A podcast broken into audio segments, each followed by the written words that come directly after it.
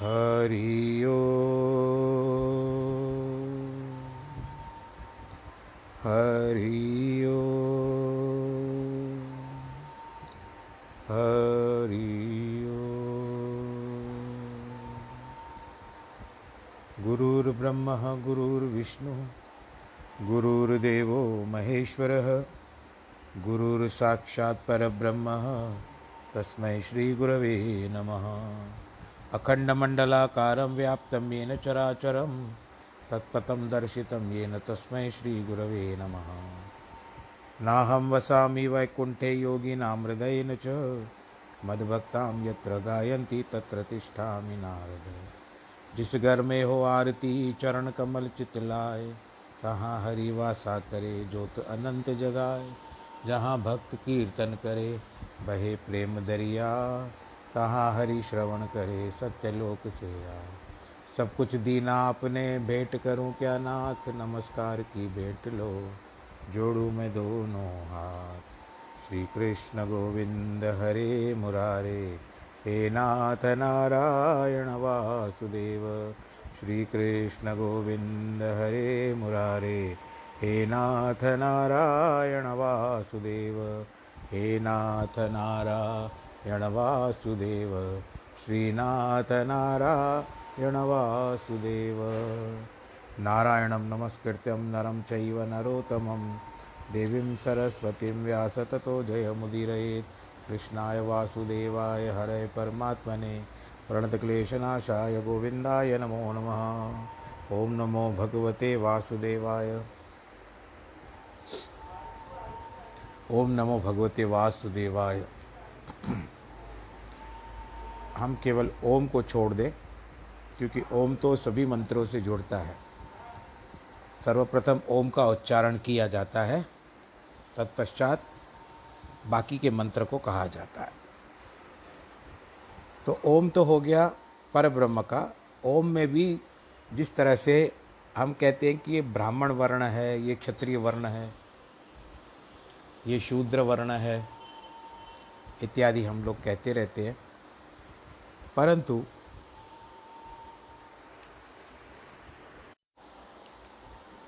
तो ओम का इस तरह से कहते हैं कि ओम में हम जैसे वर्ण पूछते हैं, ब्राह्मण हो, क्षत्रिय हो, वैश्य हो अथवा शूद्र हो, परंतु ओम में भी वर्ण है। वो क्या वर्ण है? वो है त्रिवर्ण। तीन वर्णों को ओम लेके चलते हैं, अकार, उकार, मकार। और इसमें तीनों देवता जो त्रिमूर्ति हैं, ब्रह्मा, विष्णु और शिव। ओम में इन तीनों का समावेश है। तो ये तीनों जगत के करता हैं।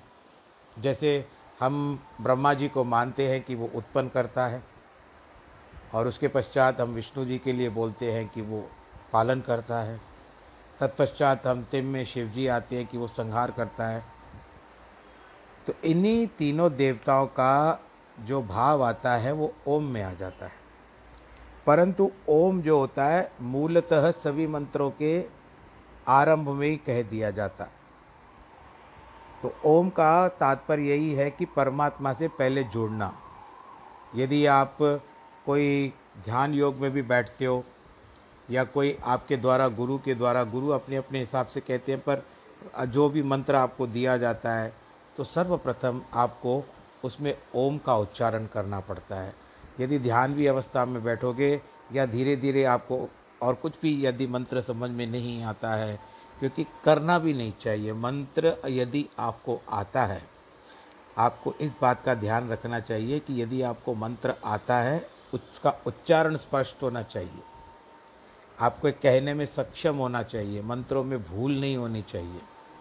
आता है तो सही तरीके से बोलिए। अन्यथा भगवान जी को हाथ जोड़ लीजिए। भगवान तो वैसे भी प्रसन्न है आपसे। ऐसा नहीं कि आप बल, मंत्र का उच्चारण करेंगे गलत करेंगे तो भगवान जी नाराज़ हो जाएँगे। ऐसी भी बात नहीं है। केवल एक बात है कि मंत्र का उच्चारण स्पष्ट होना चाहिए। तो वो क्या होता है? सही तरीके से कार्य करता है। अब जिस तरह से ओम का उच्चारण किया अभी नमो भगवते वासुदेवाय, मैं उसको जोड़ देता हूँ। उसको जोड़ने में क्या होगा कि ये जो ओम तो हमने कह दिया, पर नमो भगवते वासुदेवाय, आप विचार करेंगे, आप तो ऐसे कह देते हो, भाई मैंने कहा, ओम नमो भगवते वासुदेवाय कहो तो आपने कह दिया। परंतु उसके पीछे हमको यह देखना चाहिए कि नमो भगवते वासुदेवाय में कितने अक्षर हैं। इसमें बारह अक्षर हैं। इसको द्वादश अक्षर मंत्र कहते हैं।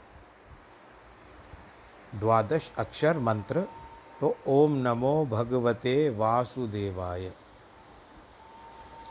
उसके पश्चात अगर हम और एक को जाते हैं कि ओम तो हो गया, फिर नमो नारायणाय, ये अष्टाक्षर है। उसके बाद हम जाते हैं शिव जी के पास। नमः शिवाय। ओम तो कह दिया, परंतु ये नाम नमः शिवाय लगाएँगे तो ये पंचाक्षरी मंत्र हो जाएगा। उसके पश्चात हम आते हैं तीन वर्ण पर। इसमें आती है श्री हरि आएगा या हरि ओम आएगा। ओम पीछे आ जाएगा। और अगर आपको कुछ नहीं कहना है, केवल आराम से रहना है तो केवल ओम कहिए या राम कहिए। इसका तात्पर्य क्या हुआ? यदि आप ओम कहोगे तो आप ध्यान से देखो। अभी अपने आराम से बैठो, कभी भी ये सत्संग सुनने के बाद, इस शब्द, इस मेरे वाक, वक्तव्य को सुनने के पश्चात आप आजमा के देखिए कि जब भी आप जिस बड़े प्रेम से राम कहेंगे या ओम कहेंगे तो उसके उच्चारण के समय आप इस बात का ध्यान दीजिए कि आपका जो ये होंठ है, होंठ वो गोल हो जाते हैं पहला शब्द कहने से। ओम क्या? या राम का पहला शब्द कहने से आपका होंठ जो आपके होंठ जो होते हैं, वो खुल जाते हैं और जैसे ही माँ कहते हो, होंठ बंद जा, बंद हो जाते हैं। आप भले आजमा के देखिएगा, मैंने भी कहा और मेरे भी होंठ खुल रहे हैं, बंद हो रहे हैं।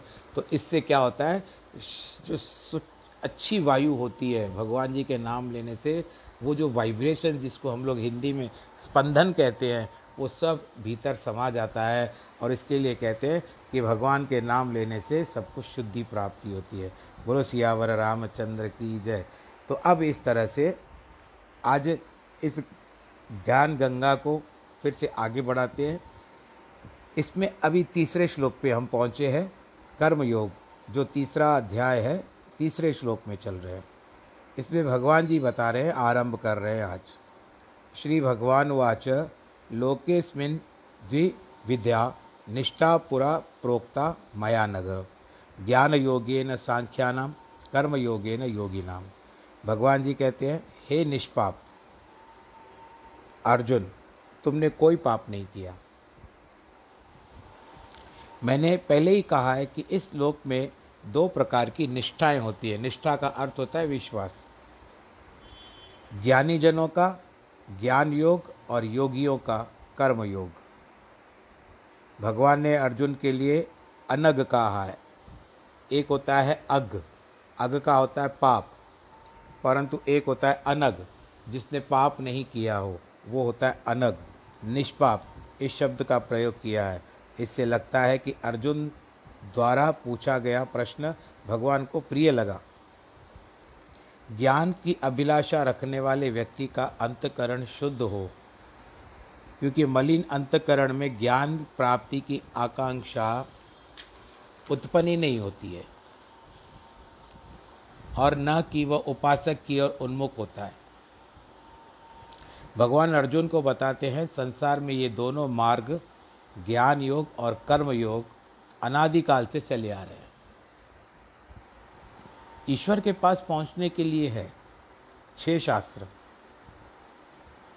जो हमारे ऋषि मुनियों ने बनाए हैं। इसलिए संसारी मनुष्यों की वृत्ति भिन्न भिन्न है। प्रत्येक अपनी अपनी वृत्ति व शक्ति के अनुसार चलता है। ज्ञानी योगी भी उपासना और कर्म का समर्थन करते हैं और कर्म योगी भी कर्म पर ज़ोर देते हैं। दोनों का अंतिम ध्येय है आत्मदर्शन। योग से भी चित्त स्थित रहता है तथा आत्मपद प्राप्त करता है। और निष्काम कर्म करने से अंतकरण शुद्ध हो जाता है। तत्पश्चात ज्ञान योग अंत में आत्मा का प्रकाश होगा। भगवान ने अर्जुन से आगे कहा, मेरी मति के अनुसार तो कर्म योग और ज्ञान योग दोनों आवश्यक है। जैसे पक्षी दोनों पंखों से उड़ सकता है। तो इस तरह से दो भाव होने चाहिए और एक मनुष्य वो भी दो पैरों से चल सकता है। और उसके पश्चात आपके दोनों हाथ चल सकते हैं, दोनों आँखें चल सकती है, दोनों कान चल सकते हैं। इसके सिवा यदि एक एक चला तो उसको नहीं माना जाता उचित। इसके लिए संपूर्ण होना चाहिए। परंतु मन एक है, वो चलता है। शरीर तो पैरों के बल पे चलता है। हाथ भी कार्य के वश, कर्म करने के लिए चलते हैं। परंतु मन कैसे चलता है, कर्म करने के लिए प्रेरित करता है, वो एक है। बुद्धि चलती है। तो ऐसी सारी, बहुत सारी बातें हैं कि जिस तरह से हमारा शरीर चले। जिज्ञासु, यानी इच्छा रखने वाला, उसकी बुद्धि और वृत्ति के अनुसार कर्म, योग या उपासना या ज्ञान का उपदेश देना चाहिए। यदि आपके पास कोई छोटा बच्चा आता है तो आपको बोलेगा कि मुझे कुछ मंत्र सिखाओ, मैं सीखना चाहता हूँ। तो सीखने का तात्पर्य ये हुआ कि आप उसको शुरू से ही इतने बड़े बड़े मंत्र सिखा दोगे। यदि आपको आते हो तो आप कहोगे, मैं करता हूँ, तुम भी करो। परंतु उसका उच्चारण स्पष्ट न होगा तो दोष आपके ऊपर है। क्योंकि मंत्र का उच्चारण सही आना चाहिए, इसके लिए कहते थे, गुरु करना चाहिए। जो आपको स्पष्ट उच्चारण सिखाते हैं मंत्र के द्वारा। अब जैसे बच्चे हैं, आप लोग आजकल एक परिपाटी चल पड़ी है और कुछ कुछ बच्चों को मंत्र सिखाए जाते हैं। क्या सिखाए जाते हैं? शायद बीच में भी मैंने वर्णन किया था कि कुछ मंत्र सिखाए जाते हैं और जब हम जाते हैं, कहते हैं, भाई, महाराज जी, हमारे बच्चों को ये ये मंत्र आते हैं। तो कहते हैं, भाई, ठीक है, जिज्ञासु होते हैं हम भी। चलो, अच्छी बात है। बताइए। तो बच्चा सबसे पहले गायत्री मंत्र बोलता है। और वो कैसे कहता है, ओम भूर्भुवस्व तत्सवितुर्वरेण्यम भर्गो देवस्य धीमहि, धियो यो न प्रचोदयात्। वो क्यों ऐसा कह रहा है? क्योंकि आपने उसको ऐसा सिखाया है और आप ऐसा क्यों कह रहे हो? क्योंकि आपने उसको ऐसे ही सिखाया है जो सबके घर में, टीवी में चलता है, रेडियो में चलता है, कैसेट में चलता है, सीडी में चलता है। नहीं, इस बात का ध्यान दीजिए कि गायत्री मंत्र, यदि आप किसी बालक को सिखा रहे हो तो आपने सिखाया ठीक है, परंतु वो अधिकृत नहीं है बालक गायत्री मंत्र का। ध्यान देने की बात कीजिए, इसका अर्थ ये है कि जब वो सीमंत कर्म, जब वो उपनयन संस्कार करता है, जब उसको जनेऊ डाले जाते हैं, तब कान में मंत्र जब ब्राह्मण बोलता है या जो पंडित होता है या गुरु होता है उसका, उसके द्वारा जब जा, कान में जाता है मंत्र, तभी वो अधिकारी होता है उस मंत्र का, इस बात का ध्यान दीजिए। प्रार्थनाएँ कई होती है, सिखाइए, परंतु गायत्री मंत्र यदि उसको आता भी है तो मैं अंग्रेज़ी में जैसे कहते हैं, उसकी वैलिडिटी नहीं रहेगी। वैलिडिटी तभी होगी जब वो ब्राह्मण के द्वारा, गुरु के द्वारा जनेऊ धारण करेगा उस समय में जब गुरु उनको मंत्र कान में बताते हैं और ये सभी वर्णों में, यानी ब्राह्मणों में, सभी वर्णों में शूद्रों को जनेऊ धारण करने का अधिकार व्यास मुनि ने नहीं बताया है। और इसके लिए तीन वर्ण होते हैं, जैसे ब्राह्मण, क्षत्रिय और और वैश्य। ये तीन प्रकार के जो वर्ण होते हैं, ये जनेऊ धारण कर सकते हैं। शूद्र के लिए केवल सेवा बताई गई है। ये उस समय की बात है। और आज तक मैंने भी, जहाँ तक मेरा जीवन यहाँ तक आया है मैंने भी अपनी जब तक संभाली है, यहाँ पर आया हूँ, इस वृत्ति में आया हूँ, पूजा पाठ के कर्म कांड के तो मैंने भी आज तक किसी शूद्र को जनेऊ नहीं डाला है। क्योंकि उनकी वृत्ति नहीं है, जिस वो कराते ही नहीं है तो हमको उस बातों को छोड़ देना चाहिए। तो जिज्ञासु, यदि आपके पास कोई बालक आए तो आप उसको मंत्र सिखाइए, कोई अच्छी प्रार्थना सिखाइए, भगवान के भजन सिखाइए, और कोई मंत्र सिखाइए, परंतु वैदिक मंत्र का उच्चारण करना निषिद्ध है। तो इसके लिए मैं भी थोड़ा भावुक हो गया हूँ बच्चों के प्रति तो मैं भी सबका शुभ ही चाहूँगा। शुभ कर्म कर्म करने की आवश्यकता है। अंतकरण शुद्ध हो जाए। अंतकरण की शुद्धता का बड़ा प्रमाण यही समझना चाहिए कि कोई परमात्मा के ध्यान में बैठे तो मन अन्य किसी तरफ़ ना जाए। यह अवस्था भी परमात्मा की कृपा से प्राप्त होती है। न कर्मणा, मनारंभा नैष्कर्म्य पुरुषोत श्नुते न च संसन सनादेव सिद्धिम समधि समिधि गच्छति। मनुष्य न तो कर्म में करने की निष्कामता को प्राप्त होता है और न कर्म को त्यागने मात्र से सिद्धि को प्राप्त हो सकता है। न ही कश्चित्र क्षणमपि जातु तिष्ठ त्य कर्मकृत कार्यते हैवश्य कर्म स्वर्व प्रकृति जे गृणे क्योंकि कोई भी किसी भी काल में क्षण मात्र के लिए भी बिना कर्म किए नहीं रह सकता। यदि आप सोए हो भी रहते हो तो आपका मन कर्म करता है, आपको सपने दिखाता है। निसंदेह सब मनुष्य प्रकृति के स्वभाव से उत्पन्न हुए हैं। कोई रजोगुण किसी के भीतर रजोगुण अधिक रहता है, किसी के भीतर तमोगुण अधिक रहता है, किसी के पास सतोगुण अधिक रहता है। तो ये गुणों के ऊपर है। और परवेश कभी कभी परवश होकर के कर्म कर देते हैं और कभी कभी परवश होकर निंदनीय कर्म कर देते हैं। कर्म करने के सिवा मोक्ष कदापि नहीं मिलेगा। अब यदि आपके घर में अचानक ये तो आजकल इन्वर्टर्स आ चुके हैं, परंतु जब बत्ती चली जाती थी तो कितनी कष्ट होती थी रात को। तो उस समय में हमको उठ करके बत्ती यानी कोई मोमबत्ती या कोई दीपक या टॉर्च ये उठा करके जलानी पड़ती थी। और हमको पता होता था कि इस स्थान पर है, पर उठते उठते भी कितनी ठोकरें लग जाती थी। ठोकरें लगती थी। परंतु ऐसा भी है कि बत्ती चली गई। तो जब तक आप उठ करके और कोई व्यवस्था नहीं करोगे, तब तक आप प्रकाश नहीं होगा घर में। तो बिना कर्म किए मोक्ष नहीं मिलता है। सच्चा सन्यासी भी कर्म अवश्य करेगा। जब तक शरीर है, तब तक खाना, पीना, घूमना, फिरना इत्यादि होता रहेगा।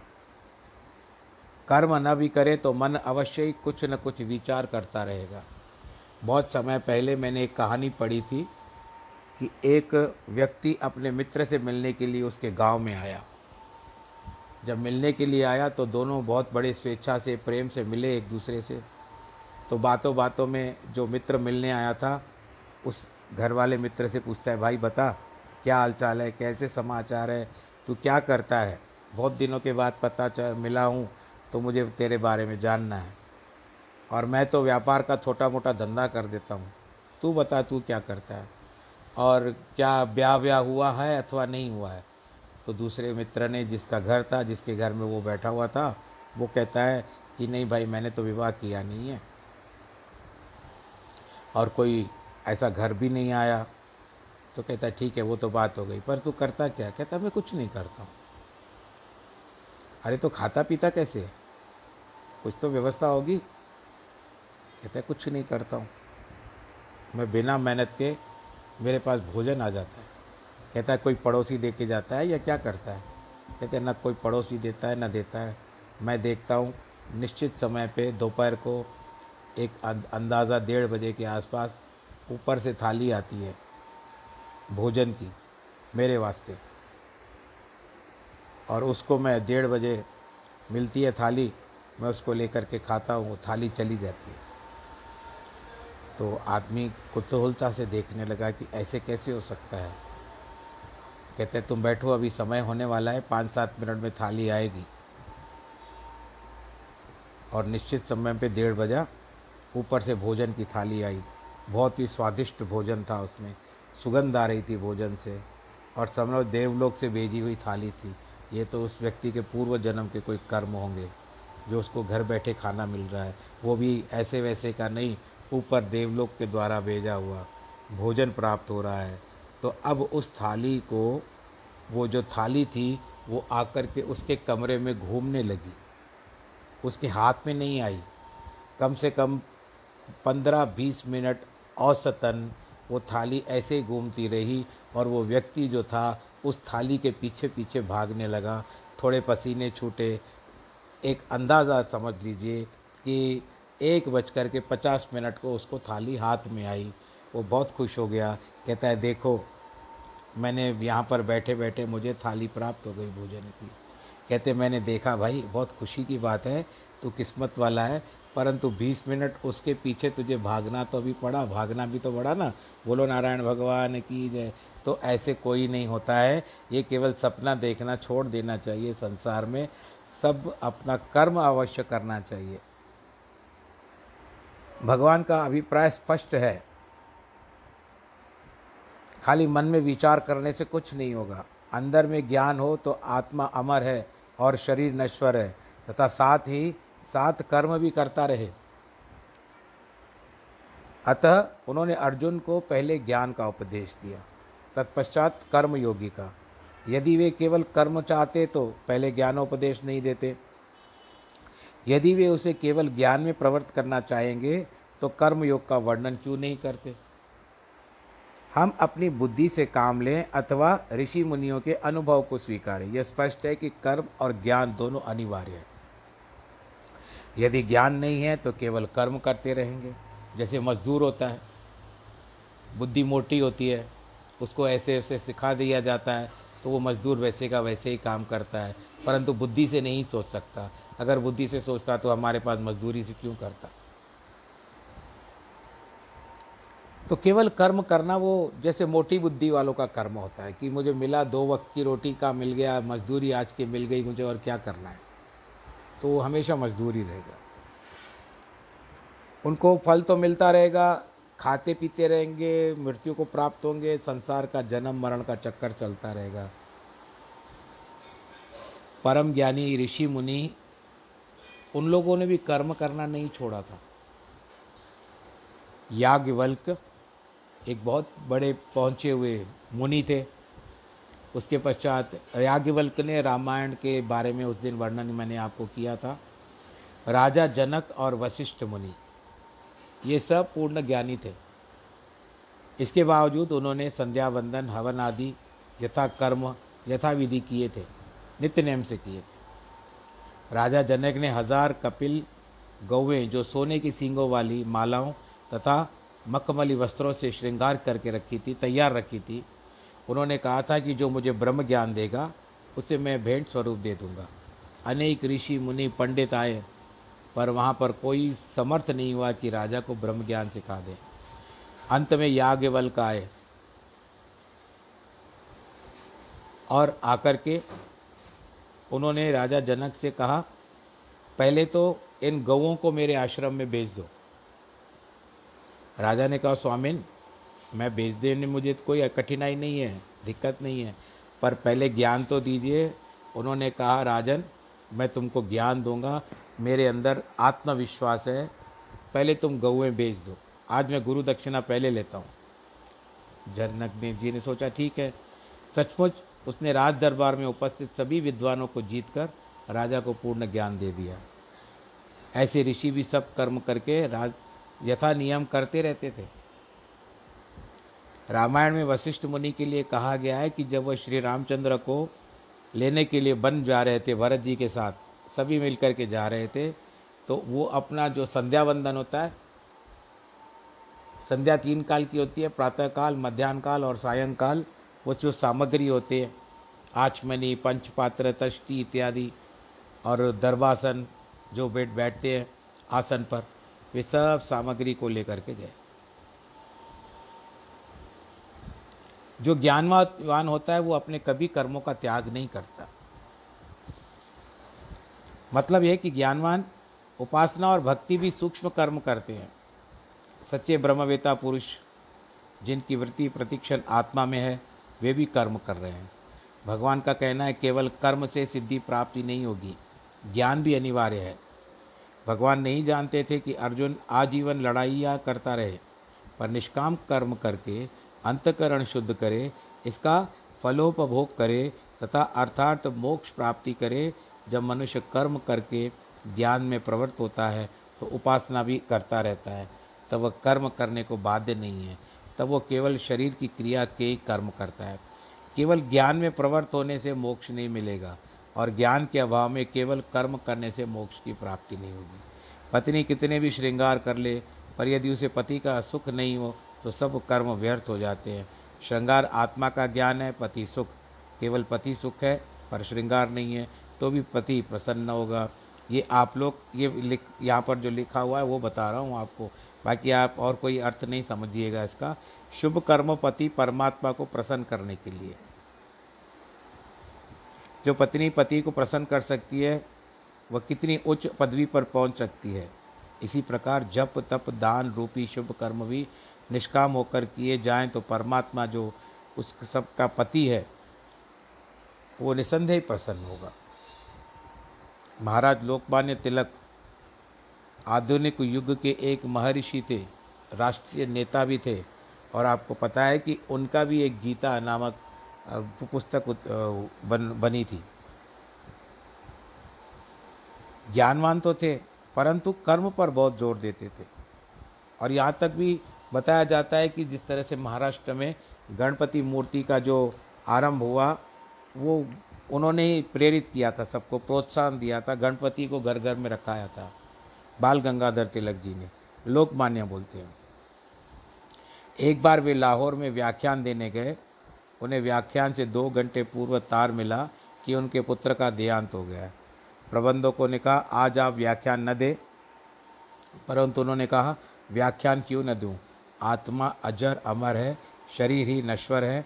इतने ज्ञानवान थे, पर अपने ग्रंथ, रत्न जो बता रहा हूँ, गीता रहस्य में इन इन्होंने कर्मों पर अधिक ज़ोर दिया है। क्योंकि उन्होंने देखा कि भारतवासी कर्म छोड़कर कर्महीन हो चुके हैं और वर्ण आश्रम पद्धति विकृत हो चुकी है। भगवान का भी यही उपदेश है, कर्मेंद्रियाणी संयम्य, यह आस्ते मनसा स्मरण इंद्रियार्था विमूढ़ात्मा, मिथ्याचार स उच्यते। जो अज्ञानी व्यक्ति कर्मेंद्रियों को रोक कर इंद्रियों के भोग का मन से चिंतन करता है, वह मिथ्याचारी अर्थात पाखंडी कहा जाता है। अपने कर्मेंद्रियाँ हाथ, पैर, जीभ और स्त्री पुरुष के जो दो विशेष भाग होते हैं, उनको जो रोकता है, मन से विषय विकारों का चिंतन करता है वह चाहे समाधि में भी क्यों ना हो तो भी पाप कर्म कर सकता है। मतलब वो दुनिया को दिखाने के लिए कर्म कर रहा है कि देखो, मैं भी कर सकता हूँ। परंतु ये ज्ञाने कर्मेंद्रिया उनके और दिशाओं में भागती रहेगी तो इसका, इस कर्म में करने में उसको कुछ फल प्राप्ति नहीं होगा। ऐसा करते अंततः उसको ज्ञान प्राप्त होगा। अंतकरण, शुद्धिकरण करना चाहिए।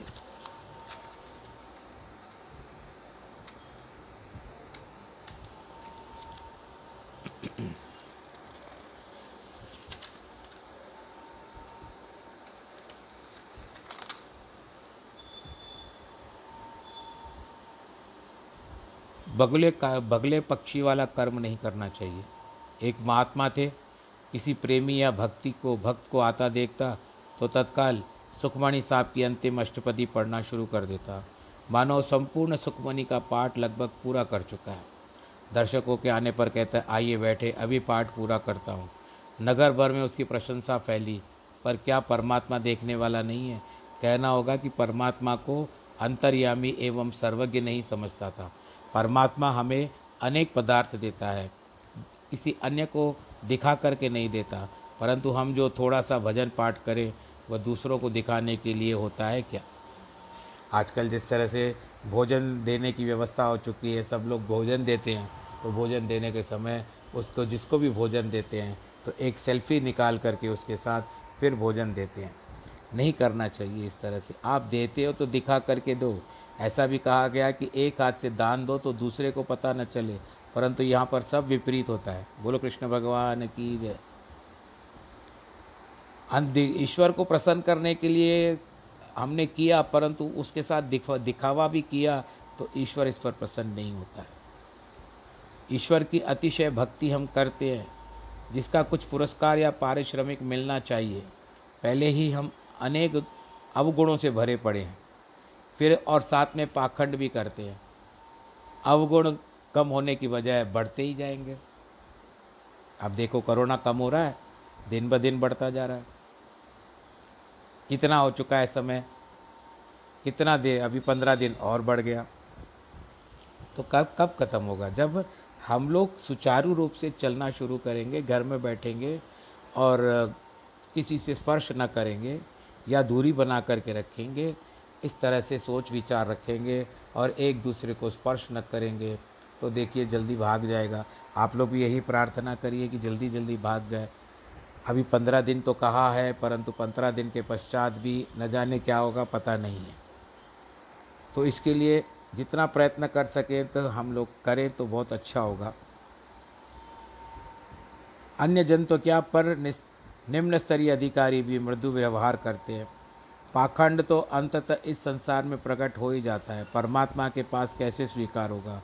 रावण पाखंडी साधु बनकर सीता को ले गया। तो क्या वो पाखंड गुप्त रख सका?